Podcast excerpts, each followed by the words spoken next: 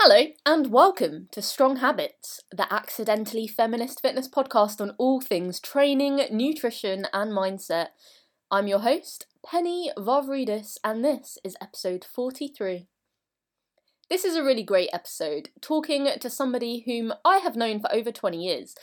This is actually the first interview I've done with someone who I know in real life, and I must say, I think it makes it flow a lot better. but I guess you are going to have to find out for yourself. Let me know what you think. This week, I'm speaking to Zarika Bowie, co founder of Girls Who Kick, an organisation bringing women in ITF Taekwondo together. She's been a Taekwondo student of Master Nick Simons since 1997, achieving her black belt in 2002 and her fifth Dan in 2018. She's also a European silver medalist, full time English teacher, qualified car mechanic, and is completing a research PhD this year. For those of you who don't know, I too used to be a student of Master Nick Simons once upon a time. He wasn't a master though yet. I achieved my second Dan before giving up to the allure of university life. I absolutely loved doing taekwondo. I went twice a week with my dad for almost 10 years. I am grateful to have had that activity with him, as by the time I finished uni, I'd already started to lose him to dementia. Watching my dad disappear was one of the main motivators for me to start trying to take better care of my health, and ultimately led me to where I am today a strength and nutrition coach with this feminist fitness podcast. I don't think my dad meant to raise a feminist. He was quite a traditional Cypriot man in his ideas of what men and women should be, which obviously I have completely trashed. But also, he taught me how to fight and not take shit from anybody, so I guess he can take some credit for the feminism too. Not that I've been in a real fight since I started doing taekwondo, that was a real cure for the fighting.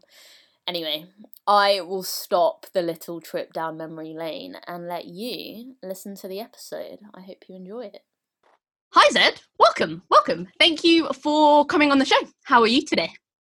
I'm really well, thank you, Penny. It's lovely to be here, and thank you so much for asking me.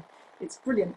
Yay, I'm really glad that you're here. So, for the people at home listening, uh, Zed and I go way back. I first met Zed on my 10th birthday in a taekwondo club in Southgate. It was my first ever class. My dad had taken me with him, mostly because I was getting really upset that he was about to go out and do something without me on my birthday. And that turned out to be the best birthday present ever. Zed was a blue belt and at the time, and I was the only kid in the class. And I was a little bit in love with you, which I don't think I've ever told you before. Sorry. And you may have been the coolest adult I'd ever met in my whole entire 10 years of life. So, oh, that is the most wonderful thing to hear. I love you.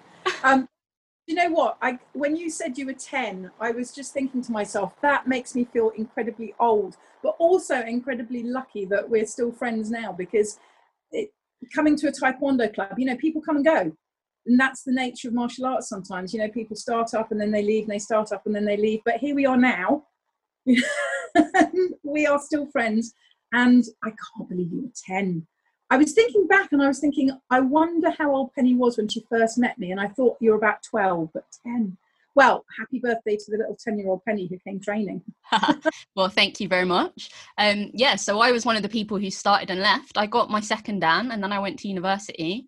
And I tried to do both, but the draw of like alcohol and women was a bit too much and I stopped. So there we go. But you you're still training. How long have you been training for now?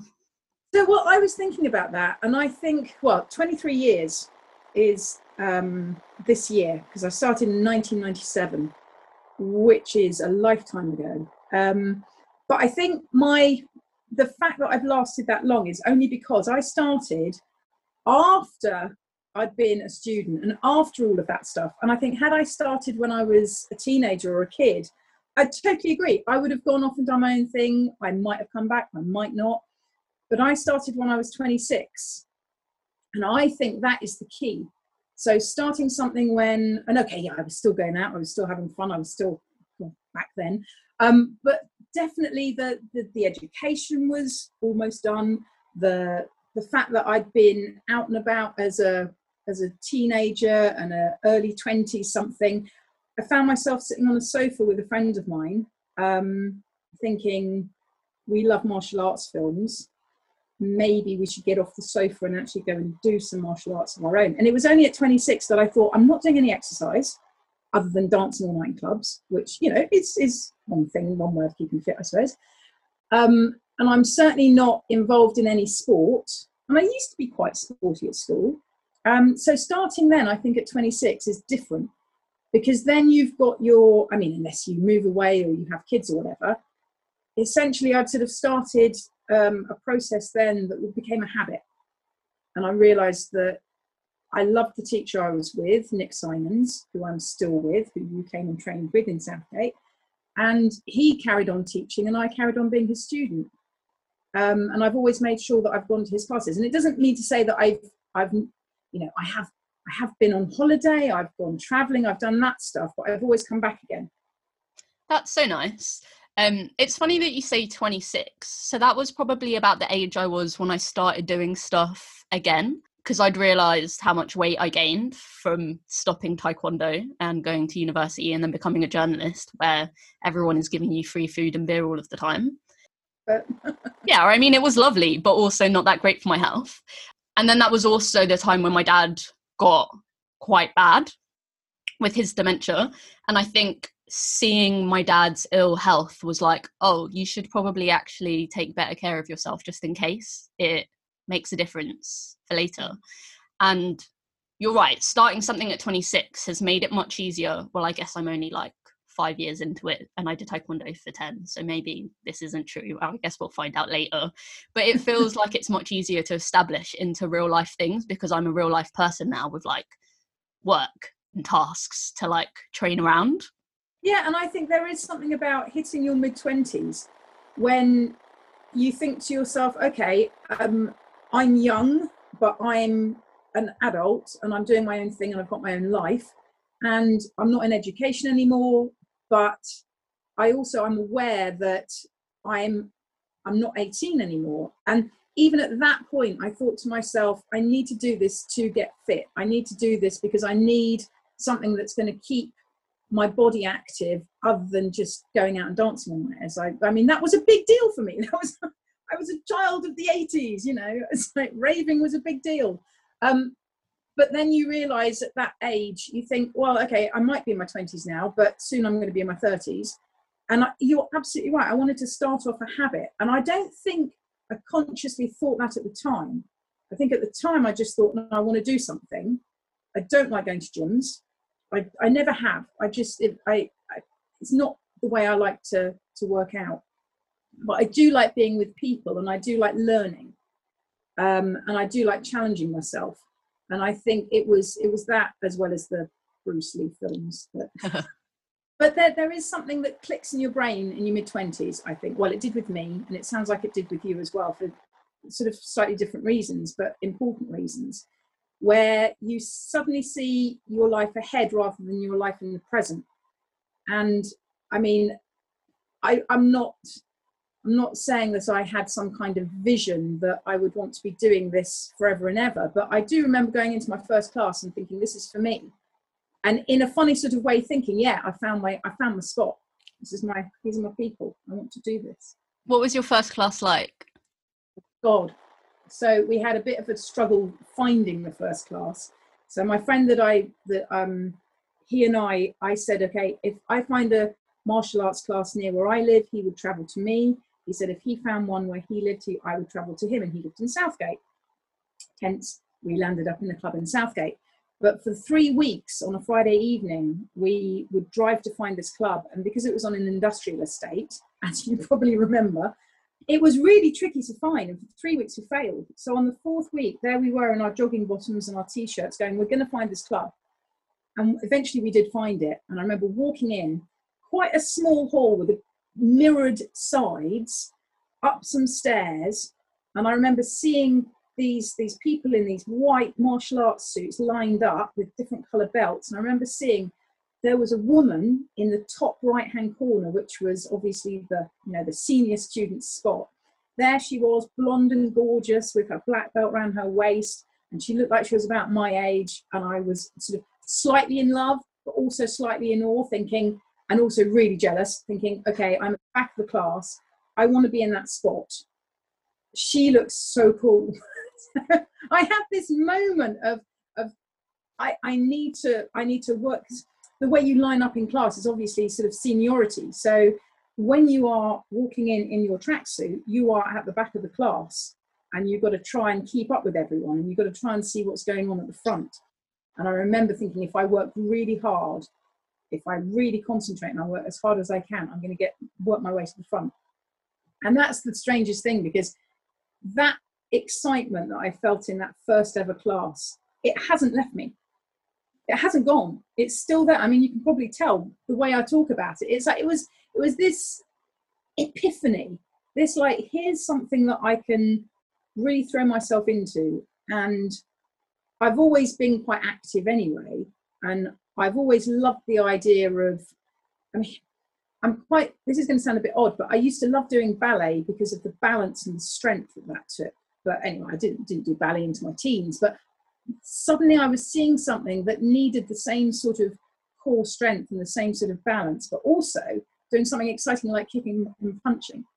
That just it just all seemed to just come to this point of I'm at this class, I'm at the back, I want to be at the front. And yeah, that first class, I remember it well. I love that. I I remember the first time I got to stand in the top right corner of the class, feeling really proud and feeling like I had really achieved something that was wonderful. And yeah, it was like years and years of very, very consistent practice and some sulking, but mostly hard work. I was going to say, I don't remember sulking. I think just. I mean, um, okay, preparing for gradings is hard work, you know. Learning all that stuff, having to be at your at your best when you're in front of your grading instructor, and you're thinking, okay, this is it. is it all going to come together or not? I mean, it's, and I tell you what, you get older, it doesn't get easier. It gets harder. and that is the harshest thing about this, this sport. It's, it's, it, it's not kind. So, for the people listening who may or may not know what Taekwondo is, or maybe they've only ever seen it at the Olympics, do you want to give everyone uh, a quick background, I guess, or yeah, to so um, Tae is the foot and Kwon is the, the, the fist. And it's essentially the art of the hand and the fist. It's, the, sorry, the art of the hand and the foot. It's the art of kicking and punching, essentially. Um, and the wonderful thing about Taekwondo is it's got lots of parts to it. So yes, you've got the sparring part, which people immediately would think of Jade Jones winning her gold medals in the in the 2012 Olympics um, in London, which I which I was there. I saw it. It was fantastic. And I think the sparring is the thing that people see and that they imagine. There are different types of taekwondo though, and the type that we did, you did, and I and I do, is the type that we don't wear body armor. So we fight without we fight with hand pads and foot pads and mouth guards and head guards, but not arm around our body, which the um, the Olympics type does. So there's sparring, but there's also the sets of patterns, which in karate would be called kata, which is when you learn sets of offensive and defensive movements and you perform them in either in front of people. So I was in the England team for a while, and that was my speciality was doing patterns that I won a European silver medal for, which I'm very proud of. Um, so there's the patterns, there's the sparring, there's also power, which is just really good fun. So that's when you have boards that you have to break by punching them or kicking them or what have you, or using your elbow, using your knife hand. So power is all part of it as well. There's also self-defense, which is a whole other side of it, which is part of it being a martial artist, obviously, you know, the serious side of this stuff that we do is, well, if you were in a situation where you had to defend yourself, would you be able to? And so in a grading, part of it's sparring, part of it's patterns, Part of it's power breaking if you get to a certain level in your black belt and you're a certain age. And part of it is self defense. So you have to prove that if you had an opponent attacking you, you would be able to put that opponent down and you'd be able to get out of the situation. Um, now, all of those things together combined, I think, give you a sense of your abilities as a human being to be able to, I don't know, do certain things in certain situations. However, it's a mindset as well. Um, I'm very lucky. I'm touching wood right now. You know, I've never been in a situation where I've had to use my taekwondo, and I hope to this, you know, to the end of my days, I never will be. And who knows? You might get into a situation, and your brain might freeze, your body might freeze. You don't know what you're going to do. I've done quite a few self-defense classes over the years since being a black belt, and mostly with teenage girls. And the first thing it's it's a mindset. And i think one thing with taekwondo that people don't necessarily see from the outside is the fact that it does give you a particular mindset. It doesn't make you a fighter.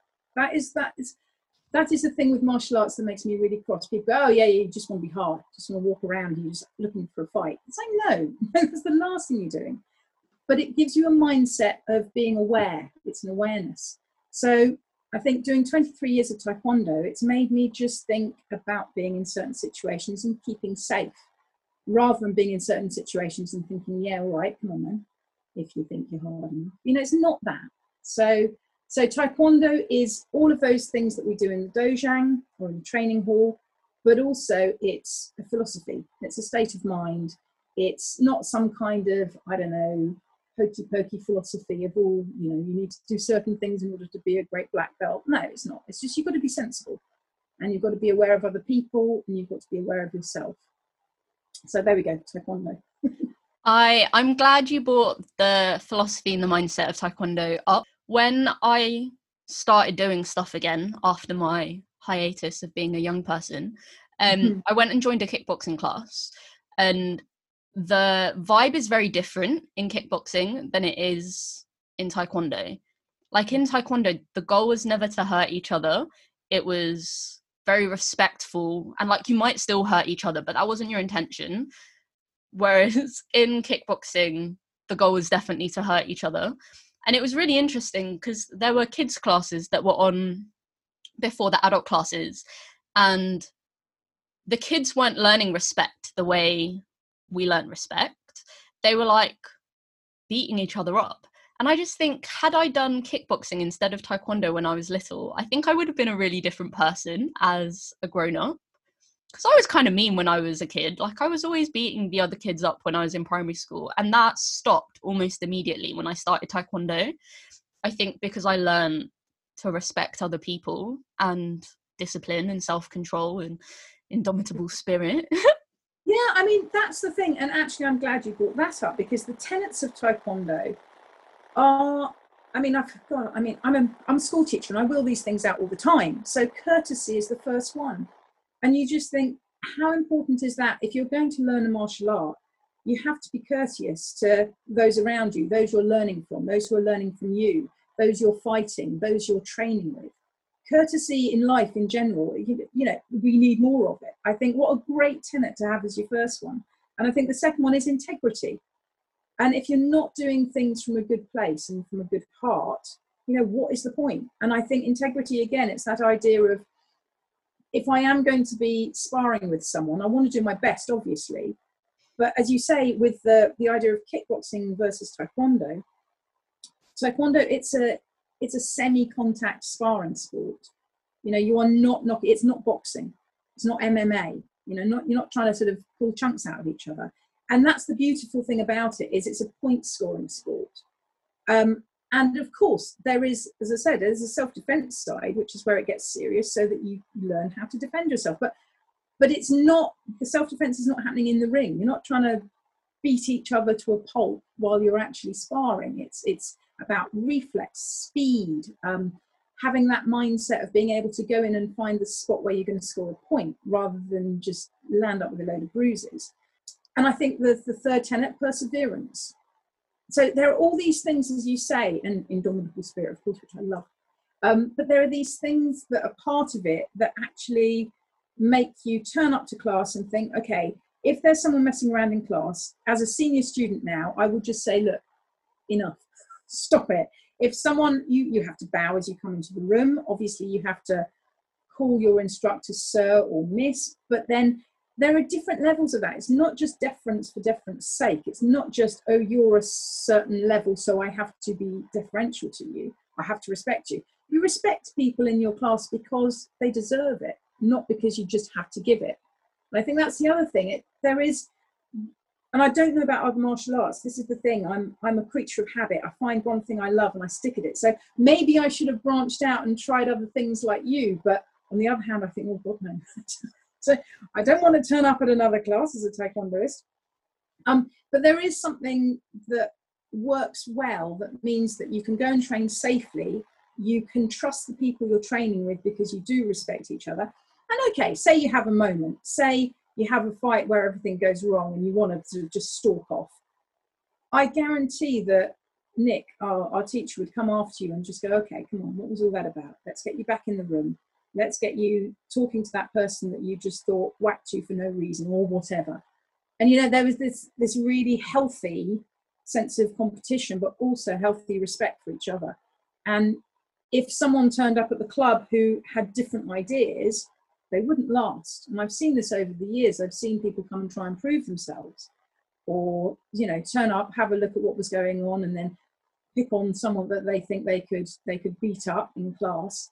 You know, they would be out the door because that is not what it's about. And as you say, that idea of being respectful of the people that you're training with comes from the respect that you generate within that class that comes from the teacher so yeah, maybe i am quite lucky being a taekwondoist, aren't I?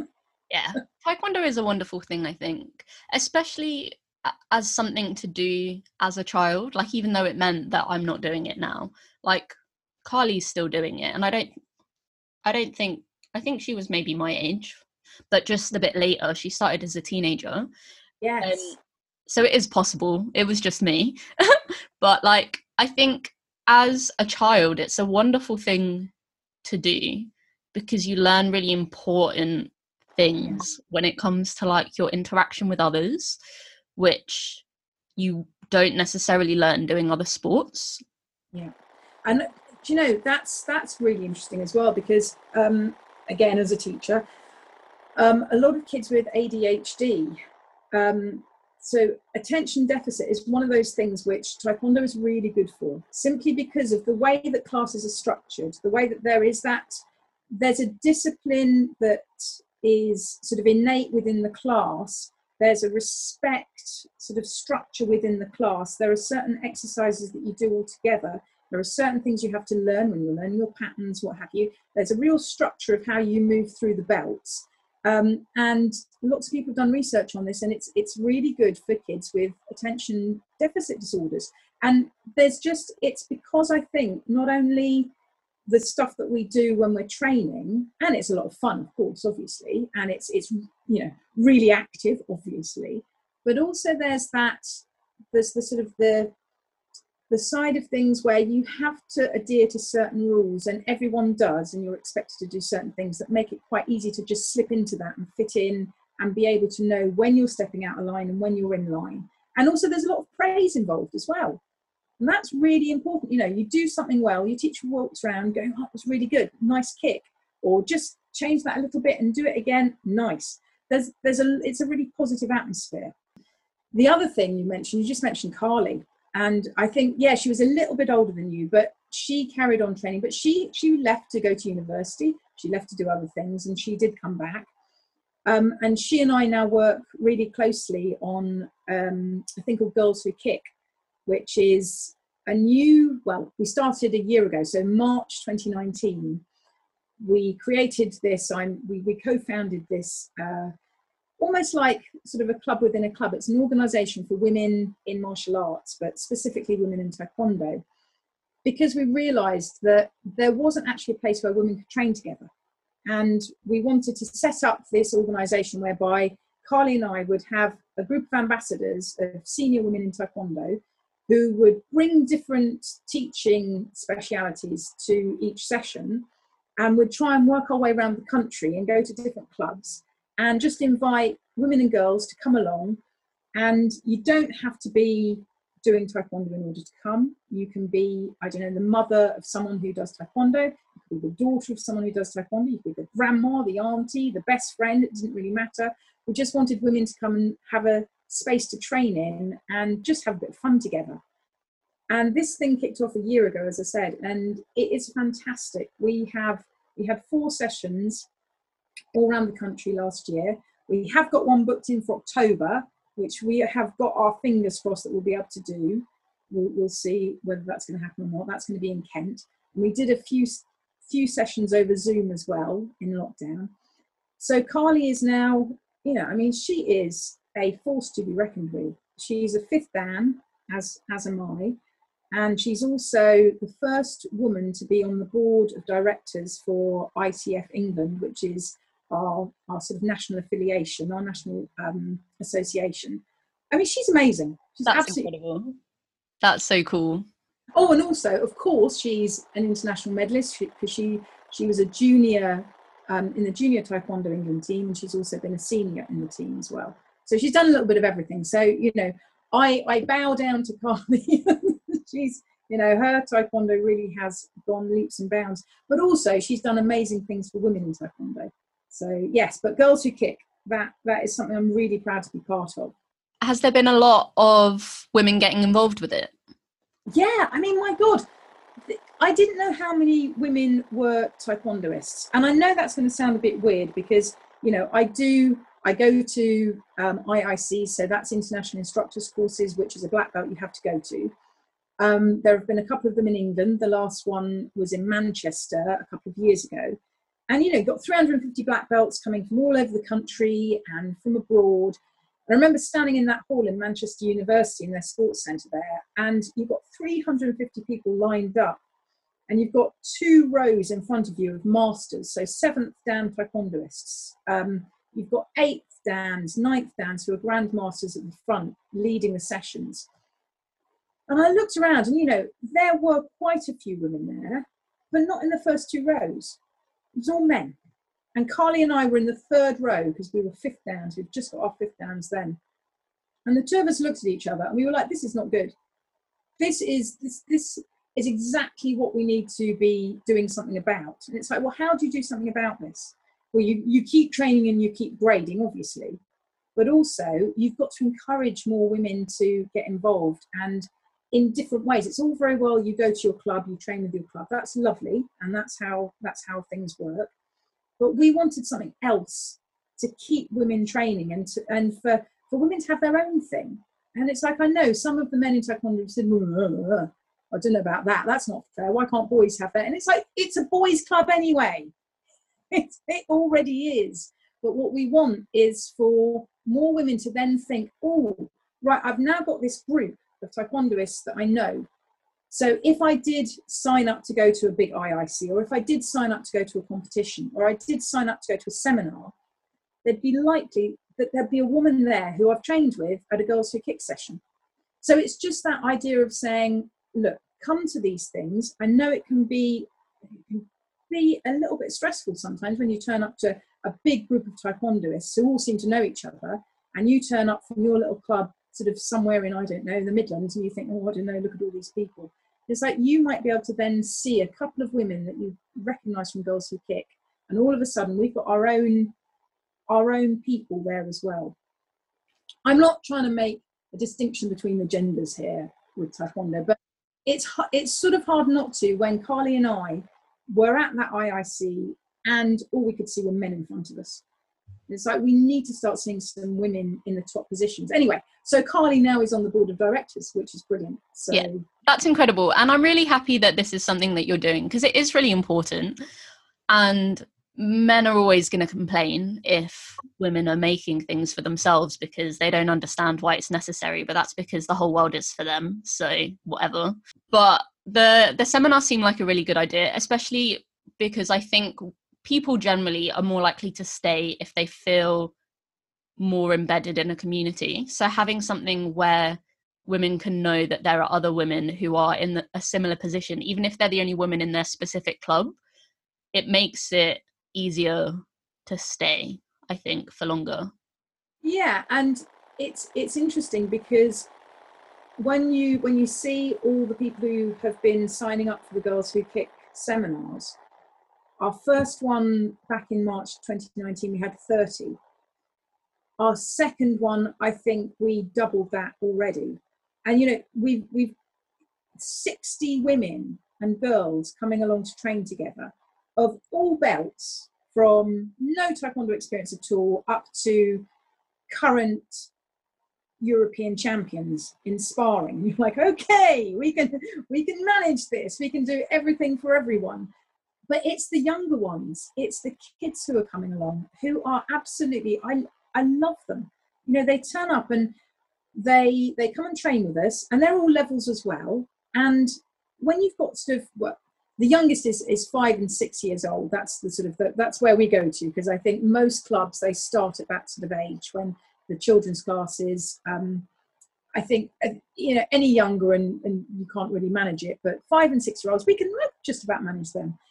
And the lovely thing is, is that some of these kids have been coming to each of the seminars. So there's one little girl called Alex who I've seen at every single seminar, and she's probably about nine, and her parents bring her to each one. And it is brilliant seeing her because now it makes me think, okay, she's going to remember that as she gets older and she keeps training. And it might be just something that keeps her going to her club, or even if she stops going, she might then come back and say, Oh, I remember those girls who kick sessions. I remember that, that training that we had with all those women. And all of a sudden, she can see role models who, you know, at what point is a club ever going to have uh, people who are on the, the national women's team or people who have been breaking world records for power breaking um, like the wonderful Lisa Pittman, you know, Master Lisa Pittman. You can't, you're not going to have that in your normal week to week club situation. So it's really nice to bring these people together and say, okay, right, this session we've got two people in the senior team, we've got a master, the first female master in, in England at the moment, and we've got um, a whole load of people who can who can help you sort of get your taekwondo to where you want it to be. So there's an awful lot of experience. And at the end of each session, we have a Q&A where we all sit down with the sweatshirts and the water bottles and we sit around and we just chat about what we've done in Taekwondo and, and we get people to ask us questions. And it just breaks down that barrier that maybe in a class situation or in a competition or some more formal situation, someone who's a yellow belt might not even want to approach a black belt to say, oh, how did you get to that? You know, what did you do? How did you become sort of what you are in Taekwondo. So it's an idea of breaking down barriers. And also, we have a very informal policy where I am Zed. I'm not Miss Bowie. you know, we don't we we bow at the beginning just to just because people feel happy when they come into a training hall and and you line up and you bow because that's what they're used to. And after that, that is it. It's like right from now on, it's Carly and Zed. It's not Miss Wilson and Miss Bowie. And again, that breaks it down as well because it can be a little bit formal otherwise. How do you think being a woman in Taekwondo has changed over the last 23 years? It's changed a lot. Again, I think it's because there are more of us and we are more visible. I think that's that is a huge thing. Taekwondo itself is is one of those martial arts where everyone in the, the, the upper echelons they're male, you know, and then you go to a class and you'll see, okay, well, how many how many people in each class are female? There's one question that I ask at Girls Who Kick when we start off the sessions, the the, the Q and A, because I'm always the one who, who sort of leads it, and I say, hands up if you've got a class where there are more girls training than boys, and you get a few hands that go up, which is nice. And I say, hands up, how many of you got a female instructor? and again, a few hands go up. And I can guarantee that sort of 20 years ago when I started, there, well, I knew of one female instructor who was actually my, our instructor's instructor, Esther Nardizzi, which is, which is brilliant. It's like, no wonder I stuck with Nick because his original instructor was a woman. It's like, well, there we go. That makes total sense. That's why he is as he is as an instructor. Well, that's that's my that's my anyway. But there were very few, and there's you know, there was one famous female taekwondoist who was Scottish, and she sadly passed away since, Grandmaster Sutherland.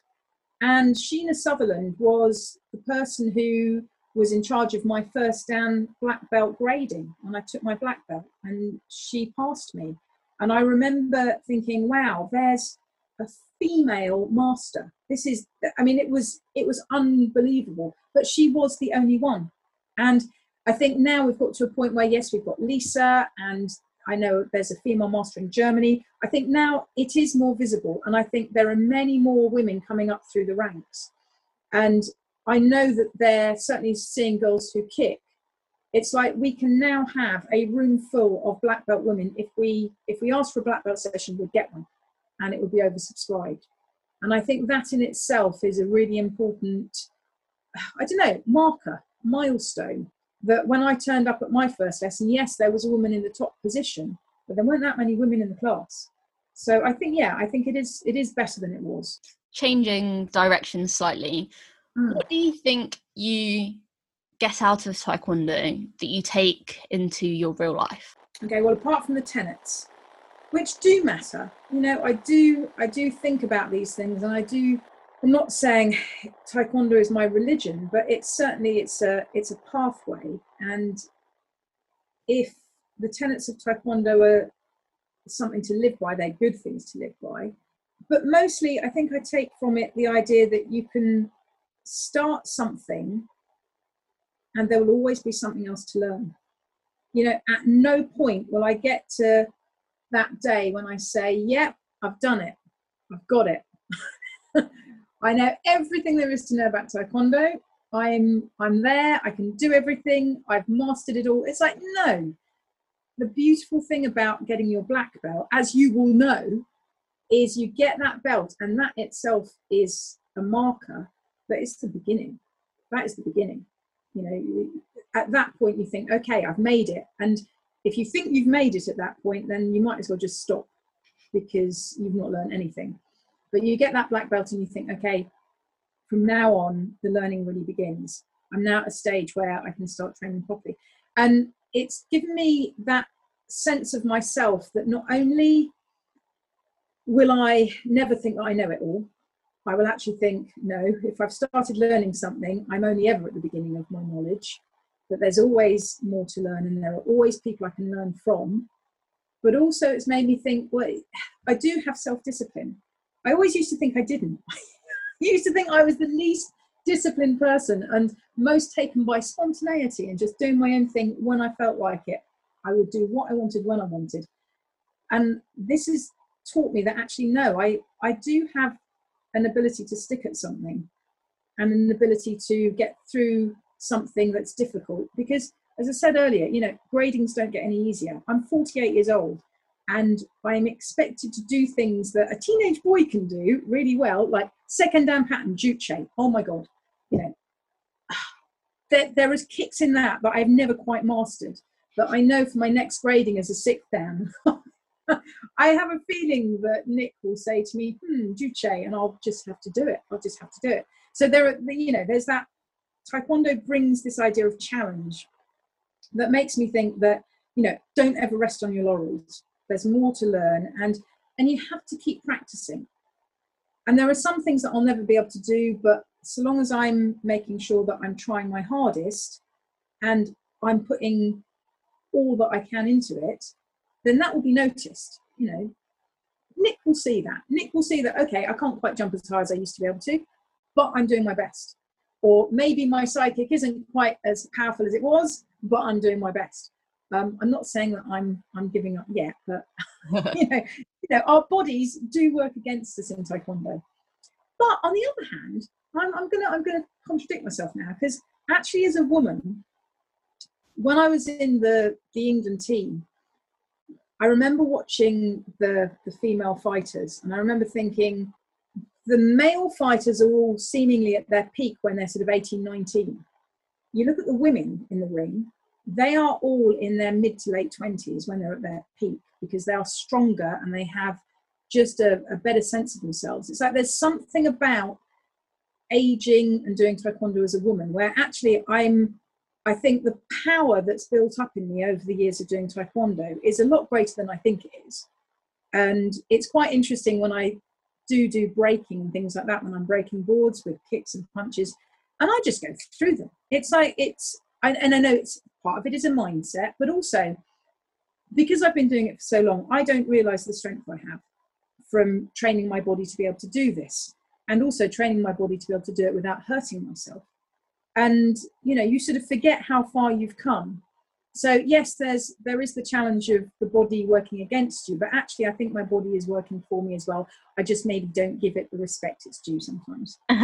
do you do any other strength and conditioning stuff outside of Taekwondo to support your Taekwondo practice? Mm, yeah, so Pilates is my friend. um, I started doing Pilates seven years ago, and I found I, I rolled up to my first class thinking this will be easy. It's mostly on a mat, and it's mostly these sort of what look like relatively small exercises. It's like, oh God, no, this is hard work. This is this is core strength that I know I've got somewhere, but I've got to work harder on. So I've been doing that for seven years. Um, I do quite a lot of yoga as well. And over the years, I mean, even before I did Taekwondo, I used to love yoga classes. Um, so yoga has always been part of it. It's not something that I've necessarily done consistently. And as I say, Pilates I only just found in my 40s. So that's something that is certainly has helped me an enormous amount. Uh, but also every morning I have um, an exercise routine that takes me 20 minutes every morning that I do without fail. And I've been doing that for probably about, well, 15, 18 years. And that's something that just started up. I would do five minutes a day and I just did 100 sit ups. And that was my, that was the start of it. But now it's turned into sit ups, it's stretches, it's, it's strengthening, it's balance, it's a whole load of stuff that I've sort of built in. So, so actually, yes, every morning, my morning routine, if I didn't do that, I wouldn't be ready for the day. Do you mean? It means getting up early, but you know, you can do it in your pajamas in your front room. It's fine. I am very impressed that you have been doing your morning routine every day for, did you say 15 years? Yeah. yeah. That's very cool. Well done. I'm very impressed. And I like that you started with like an achievable thing and then it built out because that's the best way to build habits. I think sometimes people overwhelm themselves with too big a goal too soon. Yeah, you're absolutely right. And I started off, it wasn't 100 sit ups when I started, I tell you that. It was, I probably started with 50. I thought I can just do, you know, I just need to do something each morning. It was to get rid of my tummy, which has never gone, by the way. It doesn't matter how many sit ups you do, you know, there are more, more sensible things to do for getting rid of your, your tummy but it was it was one of those one of those things where I thought I need to do something by myself in the morning because going to a class once a week or whatever is not enough. And then I don't know, it sort of it grew little by little because I've always been someone who I, I, was that person at the beginning where I would say, right, I'm going to do this or do that, and I'm going to lose weight, I'm going to get fit, I'm going to throw myself into something. And that has never worked, ever.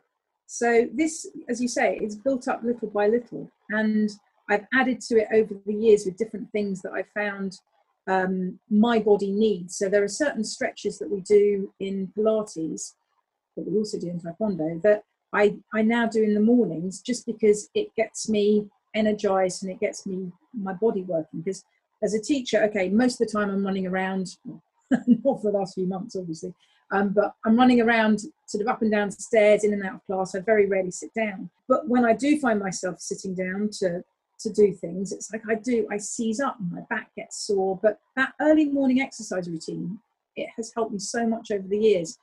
And I actually, it's funny because I look back now and I think, God, if I hadn't done that for so long, I wonder what my body, what state I'd be in now. And I know that it's, you know, hindsight is a great thing, but I think foresight is even better because I think to myself, blimey, if I hadn't started doing this, I, I wonder even if taekwondo would be a possibility. So maybe the two things have worked together. And also, I know I said I don't like going to the gym, but I do actually quite like working out by myself. So, so doing my little morning exercise routine.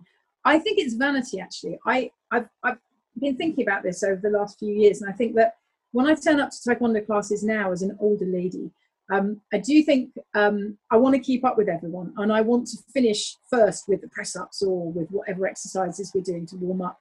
And I think if I don't keep myself at a certain level of fitness, I'm going to get into that class and I'm going to be beaten by teenage boys. And that just can't happen. Pride. Can't. I mean, I feel like that is a perfectly valid reason for doing anything, not to let a boy beat you. So I'm I'm here for that. Totally that's actually one of the reasons that I like lifting weights so much because I'm quite small. So everyone assumes that I'm not going to be able to lift very heavy things. And then men freak out a little bit if I'm there with my 100 kilo bar and I'm picking it up. And then they're like, oh, I'm going to pick up a 100 kilo bar. And then they do a terrible job and they get really embarrassed and they leave. And that just brings me some joy, you know? I am with you, totally with you on that. Yeah. I mean, it's not a competition, but it is a competition. if if you can do it, I can do it better, and that's all there is to it. Yeah, I love it, Penny. You're absolutely right. I um, I remember when I was 18, and Nick had asked me to take over his class in Muswell Hill. It was in this private school, and they were all boys. And the first day I walked in, they were pissed off that I wasn't Nick because they were all taller than me. They were all teenage boys, um, like 14, 15, 16 teenage boys, very, very entitled because they were in a private school. And they were really annoyed that I was this tiny girl instead of like this giant man. Um, and it took probably 20 minutes before they were willing to give me any respect and it took me kicking the tallest one in the face. And i always laugh because i'm like only an only a taekwondo teacher could get away with that because if i was like an english teacher and they were being disrespectful i wouldn't be allowed to kick them. You know what? That that reminds me of um i worked in a school once that was a bit of a bit of a rough school and it was when i was in the england team and i remember i had this year 11 class for english and there was some right sorts in it. And there was this one boy who was, I mean, he was huge. He towered over me. I mean, I'm not big, I'm five foot three. And exactly the same thing. I thought, what on earth am I going to be able to do to deal with this kid? And he was a right mouthy so and so as well. I remember I'd been in a competition and I'd won a couple of gold medals. And that Monday, I went in and I took my medals with me and that kid was so lovely to me from that moment on. And you're right it's like okay i didn't kick him in the face. We weren't in a go box. Um, but i was in english classroom and i was just like look you know this is what i do. And it is just that moment of they have to reset their minds. They have to just do a bit of a reset and go oh okay right. Now it shouldn't be that way. It should just be that we walk in we are their teacher that is that you know? It isn't you know life is not that simple and sometimes you have to you have to prove it by what you do and what you what you say and i agree your kick in the face was my holding up my medals yeah, yeah. i mean it is it is kind of ridiculous that this is what it takes to convince boys to respect girls but it's a process and we just have to keep kicking them in the face until they listen yeah. and you know what the more of us there are kicking them in the face the easier it gets Absolutely. I mean, what advice do you have for women listening to this who might want to take up a martial art but they're too scared of getting hurt or not fitting in or boys generally being dickheads? Good question. so, I think my biggest advice would be go along and watch the class before you join it. You will get a real sense of whether it is the atmosphere you want to be in you will you all you need to do you just need to listen to how the teacher talks to the students and you need to look at how the students interact with each other. Now okay had i been in my 20s i might just say no just turn up and just get going and just start. Throw yourself in. I actually from a point of view of my understanding of how classes work now i've seen quite a few different taekwondo classes over the years just from going to other people's training halls and not every class is the same. It might be taekwondo, but it depends on the personality of the teacher and it depends on the personality of the class. And I honestly think that there is a class for each person, but it might not be the class you think it is. And go and watch.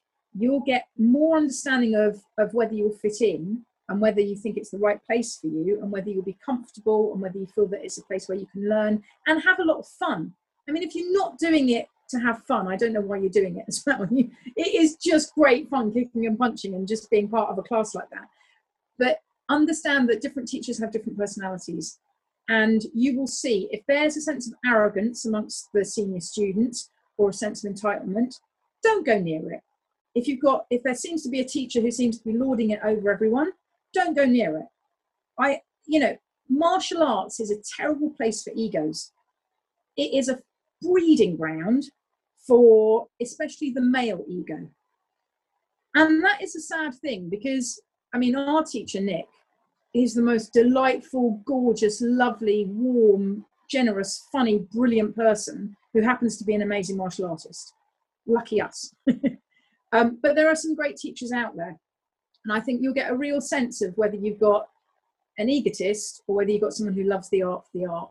So, whatever martial art you go to, just be aware that it might look like the right one, but if there's no rapport with that teacher and students seem not to have respect for each other, forget it. Yeah, I think that's really wonderful advice. And we were for sure really lucky. I mean, you're still really lucky to have Nick. I've been to a lot of different Taekwondo classes and then also lots of different martial arts classes. And the way Nick speaks to students is particularly distinct. The only other time I really liked a teacher was one kickboxing club that I went to where the instructor was a woman and she was great. Like she was really great. It was a very different vibe. But in one kickboxing class, the instructor actually broke my rib once. Oh. And that that's, that's I mean, okay, it was a full contact club, but also he was about 40 kilos heavier than me. So um, okay. whereas training with Nick, he would always like because he knew he was obviously much better and much longer than me. It he would like I don't know, it would just be different. He'd be kind of annoying and just keep pushing my head away, but he'd never hurt me. He'd be like teaching me to like not moan and move faster. Fourth tenet of Taekwondo: self-control. It's it's like, this is this is part of the point of it, and I, that's why I think you know self-control. If you're a martial artist, martial artist without self-control, you're not a martial artist. You're just well, I'm not going to say what you are, but um, I think it's that that sense of you've got to know your strength. I mean, only once in my 23 years of training have I been knocked out cold, and it was by a yellow belt when I was a red belt in someone else's class. And he had done martial arts before. He was heavier than me. He was obviously very fit, and he was proving a point. He kicked me in the face and knocked me out cold, and I was out for about 10 minutes. And it was it was a really shocking moment. And i tell you what the teacher who was teaching the class at the time i mean he all credit to him he stopped the class and you know he made sure that i was all right and it was all fine and i was okay. Nothing was broken. I had a massive bruise on my jaw for a very long time. But in that sort of situation that is that is you know that's once in 23 years and you think to yourself there are so many other clubs where maybe sort of injuries are something that happens on a weekly basis. And that's not the case. It shouldn't be that way. So so yeah i mean we don't go to come out with bruises. I think when the ego gets involved in martial arts that's normally where people get hurt and there is definitely a lot of it especially if you go to like kickboxing classes rather than more strict martial art classes. Like i'm sure if you did other strict martial art classes that are a bit more traditional it would be very similar to what taekwondo is like. But I was doing jujitsu and I'd always get paired with like teenage boys because they were the only people that were the same weight as me because there were obviously no girls in the class, but they were much taller than me. And you could just see them being like, oh, I'm going to try and hurt you. So then I had to be like, well, I also have 10 years of martial arts experience anyway. So I, you're not going to hurt me and I'm going to throw you on the floor and hold on to you until you stop being a dickhead.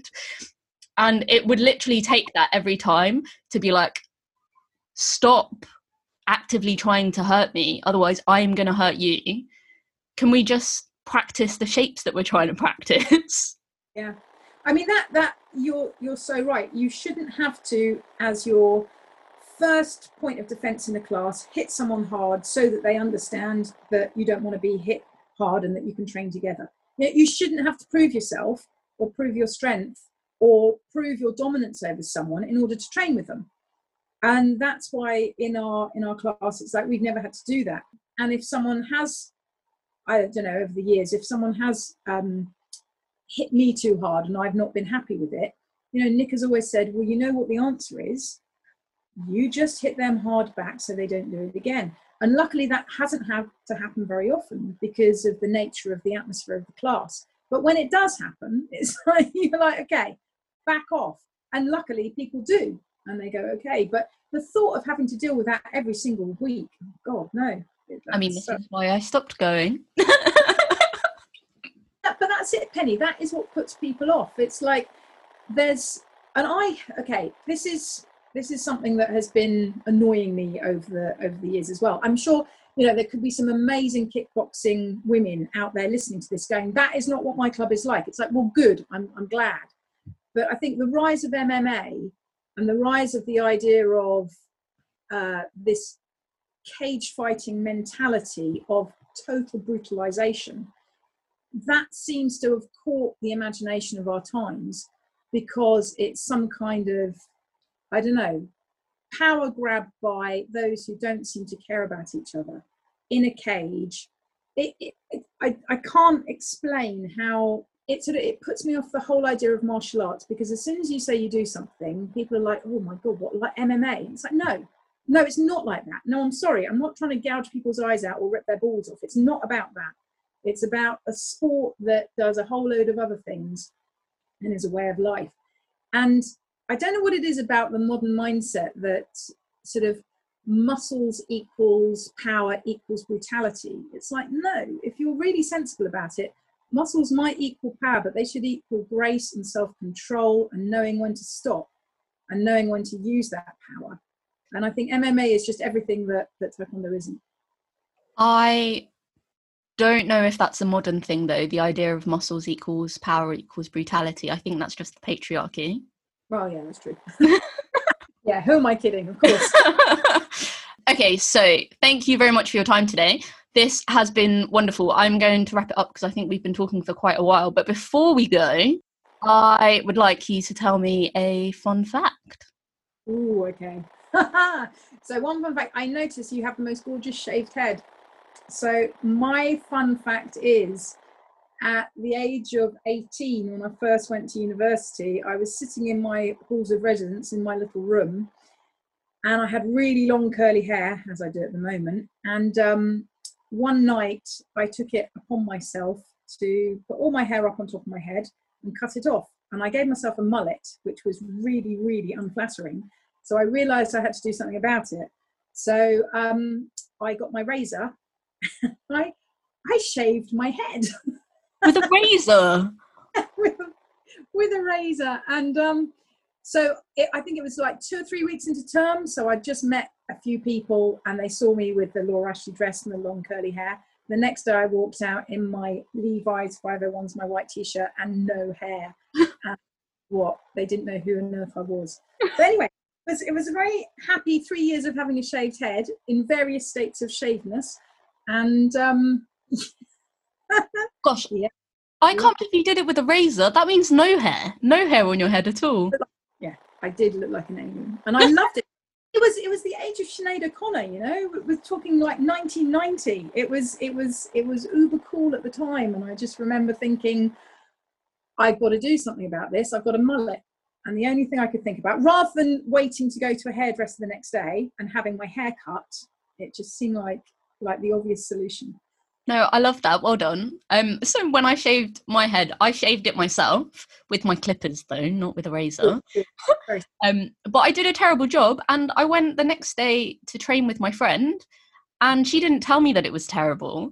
And I only found out because I asked her to film me doing some overhead carries, and then I could see the back of my head. And I was like, "Why would you not tell me that this is what I look like?" So when I went home, I went to the barbers. Do you know what? I've, I only ever did it myself once. The next time, I had all my different friends who had who had um, clippers. They were basically queuing up to say, "Can I shave your head next? Can I?" People love shaving people's heads. I had no idea. So anyway, so I got other people to do it from then on. So yeah, well yeah on from then on. I that is a great fun fact. Thanks very much. I also cut all my hair off when I went to uni. I spent most of first year standing in the mirror over the sink just cutting my hair so it was all different, very different hairs. Sometimes it was pink. I had a pink mohawk for a really long time. I think I went blonde at one point. I let it grow into like a little French crop and I peroxided it. That was, yeah. But no, I've never done colours. Never did colours. I mean, there's still time if you want to. I, I would have to say, it's like, yeah, maybe, maybe I should. um, so where can people find you or and or girls who kick if they are interested? So girls who kick, um, I think probably the easiest thing with girls who kick, it's on Facebook, it's on Instagram, it's I'm pretty sure they tweet as well. I'm ancient, I don't do that stuff. We have Carly does all of that stuff. Um, but yeah, just look up Girls Who Kick and you can find it and you can see where we're training next. There are also all sorts of things and little bits and pieces that we've put on.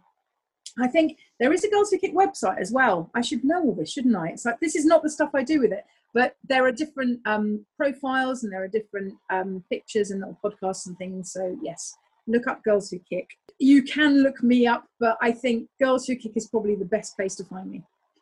Marvelous. Thank you so much for your time. And until next time, folks, see you later. I hope you enjoyed that, folks. I was laughing along in all the same places just now when I listened back to it. I'll leave links to Girls Who Kick in the show notes for you. So if you are a woman in ITF Taekwondo and you'd like to get involved, you can check it out. Don't forget, if you would like to support the podcast, you can leave a review on iTunes, share the episode with your friends and family, or on your socials, or, and this is my favourite one, you can sign up for coaching with me. I currently have space for three new people at the gym in Finsbury Park and five new people online. You can email me for more information at pennyvavridis at gmail.com. Have a great day, guys.